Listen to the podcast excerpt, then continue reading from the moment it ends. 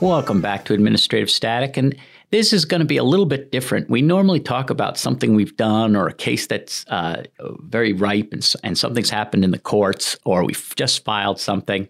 But uh, I think Jonah Goldberg on his podcast has a, a a portion of it called just rank punditry, whereas whereas just speculation. Rank punditry, that's great. And it's just speculation and kind of talking about things.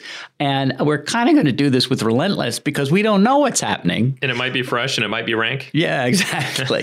but it's very interesting. And so I'm going to set this up uh, and uh, to explain it both for uh, the listeners who are lawyers and some Supreme Court watchers, but also uh, for uh, people who aren't lawyers. So the Supreme Court doesn't have to take any cases uh, of of regular people. Sometimes they have to take a case when the states get in a fight, but but mainly they get to choose their own docket, and that's why you petition for cert and you say why they should be taking your case. And so that's we do a, lot of that around here uh, uh, when we when we lose. Um, but uh, so you petition for cert, and 99% of the petitions for cert are just denied. Um, and so you're always trying to get the case that they'd like, and there's certain things you they like, like they like a circuit split.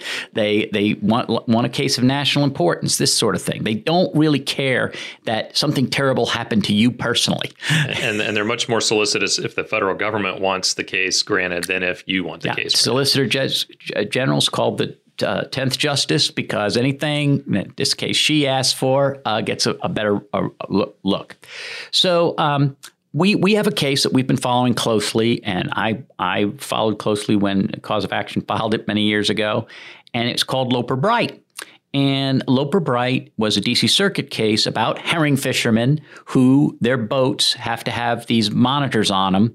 But the agency, NOAA and Commerce, said, oh, and by the way, you got to pay for these monitors. And there's, that's not in the statute.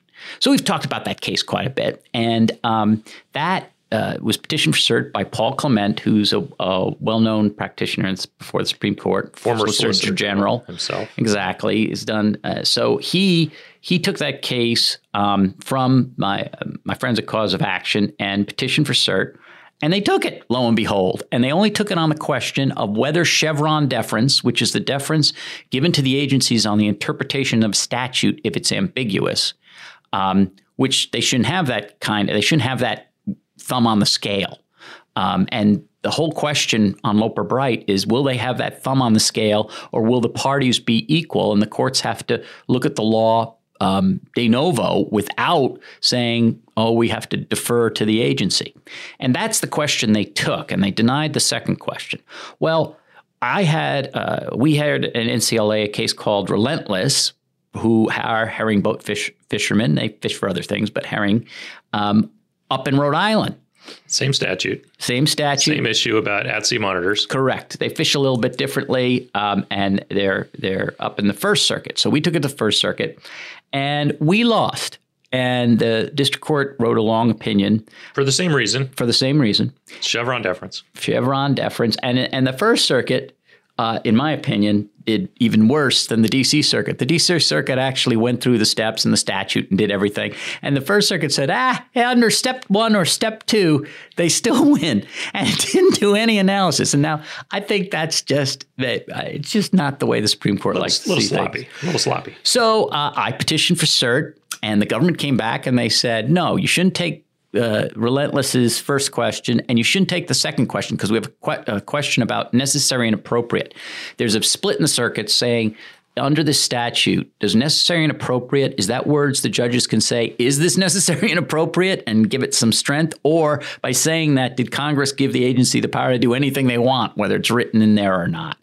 And so uh, that was my second question. But here's the thing. So uh, the government comes back and says, well, Mr. Vecchione is right about one thing. They should at least hold this case. And what that means is you don't lose your case. The, the Supreme Court holds your case while they do Loper Bright, because it's the same issue, same thing they're looking at, same statute, same error. So um, the government said, ah, hold, hold this case. And other than that, um, don't do anything. Don't take the second question. Don't take this case. Don't come don't combine it with Loper Bright. Don't take it separately than Loper Bright. Do nothing with this case but hold it. That's what the Solicitor General said. So we came back in our reply, and I we filed the reply as soon as may be, and and um, and it, when it was distributed just last week, meaning they took the reply, they took all the briefs, and they and it was scheduled to be reviewed on October 27th. And I got which is one of the upcoming Right. sessions where Right. the court looks at all of the sort of cases that have accumulated and decides whether it wants to take any of them as new cases or not. Right. And this is where the rank speculation comes in. All of a sudden, we get a notice from Supreme Court that the um, consideration of the case has for certiorari has been rescheduled. Well, that almost always is because they don't have time and they push it uh, later in the year. They always push it later, always. Happens all the time. Our Cargill case on bump stocks has been rescheduled a couple times now. It's like they're wanting another, they want to look at it in conjunction with another case that's coming up and decide which one they want to grant. Right. Maybe both, maybe neither, but we'll see. And so rescheduling happens all the time later. So this time it was rescheduled earlier. So they're taking it October 13th. They they took it back like two weeks, three weeks.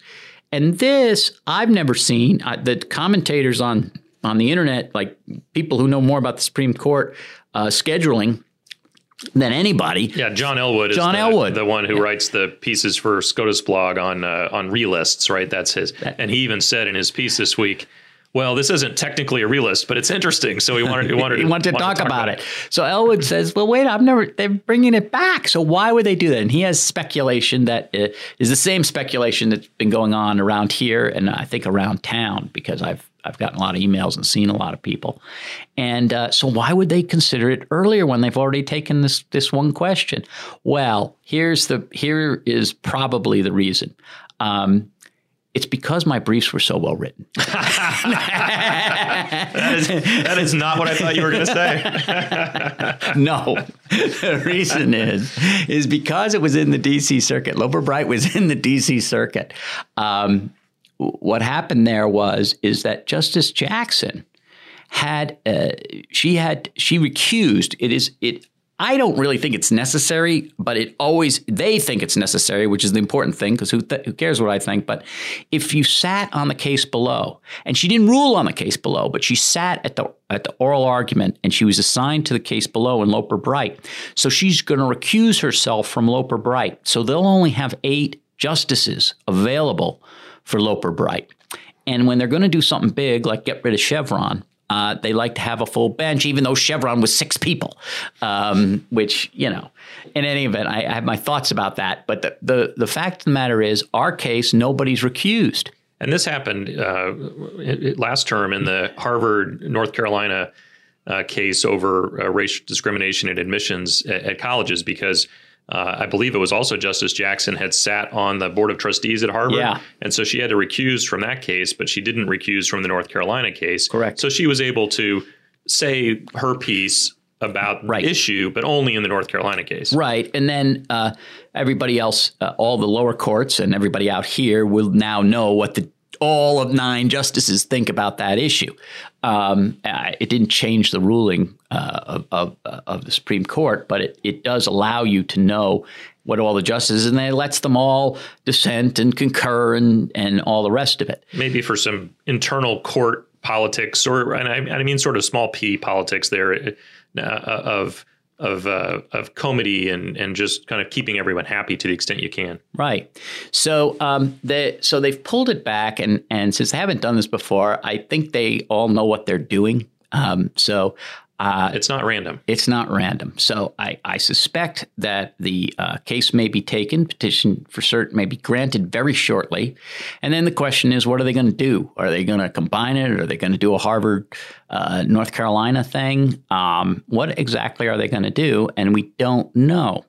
Um, but it, it is very good for our clients eh, who who have taken this case all the way through, um, and who who went up to the First Circuit. And um, I think the other thing it does, and I asked this in the reply brief, there are mistakes that the First Circuit makes that the D.C. Circuit doesn't make, and and they're Chevron mistakes. So um, the the court has an opportunity here to say, and you don't do it this way, and you don't do it this way, and you don't do it this way. That we all hope they get rid of Chevron, but um, I do think that Uh, you, I've said on on sort of rank punditry before that I have this theory that Judge Srinivasan is is poking them with cases where he's gone through detailed, detailed statutory analysis so that they can't escape the Chevron question that I think he wants Chevron or he doesn't want Chevron, but he wants it decided. He doesn't, he wants a pronunciation from this court. He doesn't want it to be, as another judge says, Voldemort, that they don't mention it. So yeah. I, I think he's, he's, he's, teed it up six ways from Sunday. He's teed it up six ways from Sunday. And I think he's doing that on purpose because also, you know, no flies on that guy either, right? So, so. Well, yeah, because he's from Kansas. That's right. That's probably why. So uh, Srinivasan knows what he's doing, but I, I don't think that. Uh, uh, that Judge Kayatta was thinking this through, and he sort of said, "Ah, one, two, and by the way, red fish, blue fish." Yeah, exactly. And and also here in the First Circuit, um, under uh, I think it's Lovgren v. Locke, uh, we have a presumption that Chevron deference is given whenever notice and comment um, rulemaking, is, rulemaking is done. That seems and, weird. And it's kind of comes out of uh, this case called Mead, where they said that uh, you know if all the if all the ideas have been vetted, but it, there shouldn't be a presumption. They use the word presumption, and I don't think the Supreme Court's going to like that. So um, in any event, um, I I'm uh, very hopeful, and uh, my clients are very hopeful, and NCLA is very hopeful because um, we also have the fact that Phil Hamburger has his own views um, and and we pretty much follow those views here at NCLA on what's wrong with Chevron. So I don't get into the case one way or the other because if it's a amicus brief on the merits in Loper Bright or whether it's correct. here, but we would have a lot more space to dilate on those uh, if cert's granted in Relentless. That's exactly right. So that that's our rank speculation for the week. I, we've never had the opportunity to do this before, and probably not again because they don't do this too often. So we'll let you know what happens. We'll keep you posted. Good luck, John.